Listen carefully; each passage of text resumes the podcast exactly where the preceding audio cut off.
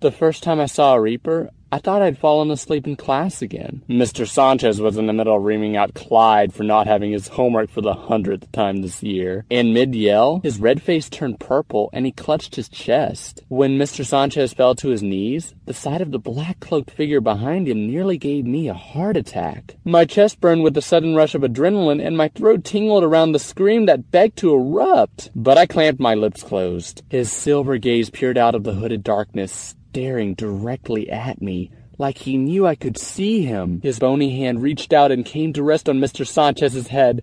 The rotund teacher's gray eyes rolled back, and his breath wheezed from his half-open mouth. Call 911! The cry broke my paralysis, and I bolted to the front of the room, trying to recall the CPR instructions I had in health class last year. Thirty chest compressions, then blow in the victim's mouth. The silent instructions replayed in my head, and I went into action. It wasn't until the EMTs wheeled the dead body of Mr. Sanchez out of the room that Julia took my hand for support. Nick, you tried, Julia said. I looked into her golden brown eyes, and that's when I knew it wasn't a dream. Her warm hand, her soft, teary voice cracked through my defenses, and I started to shake.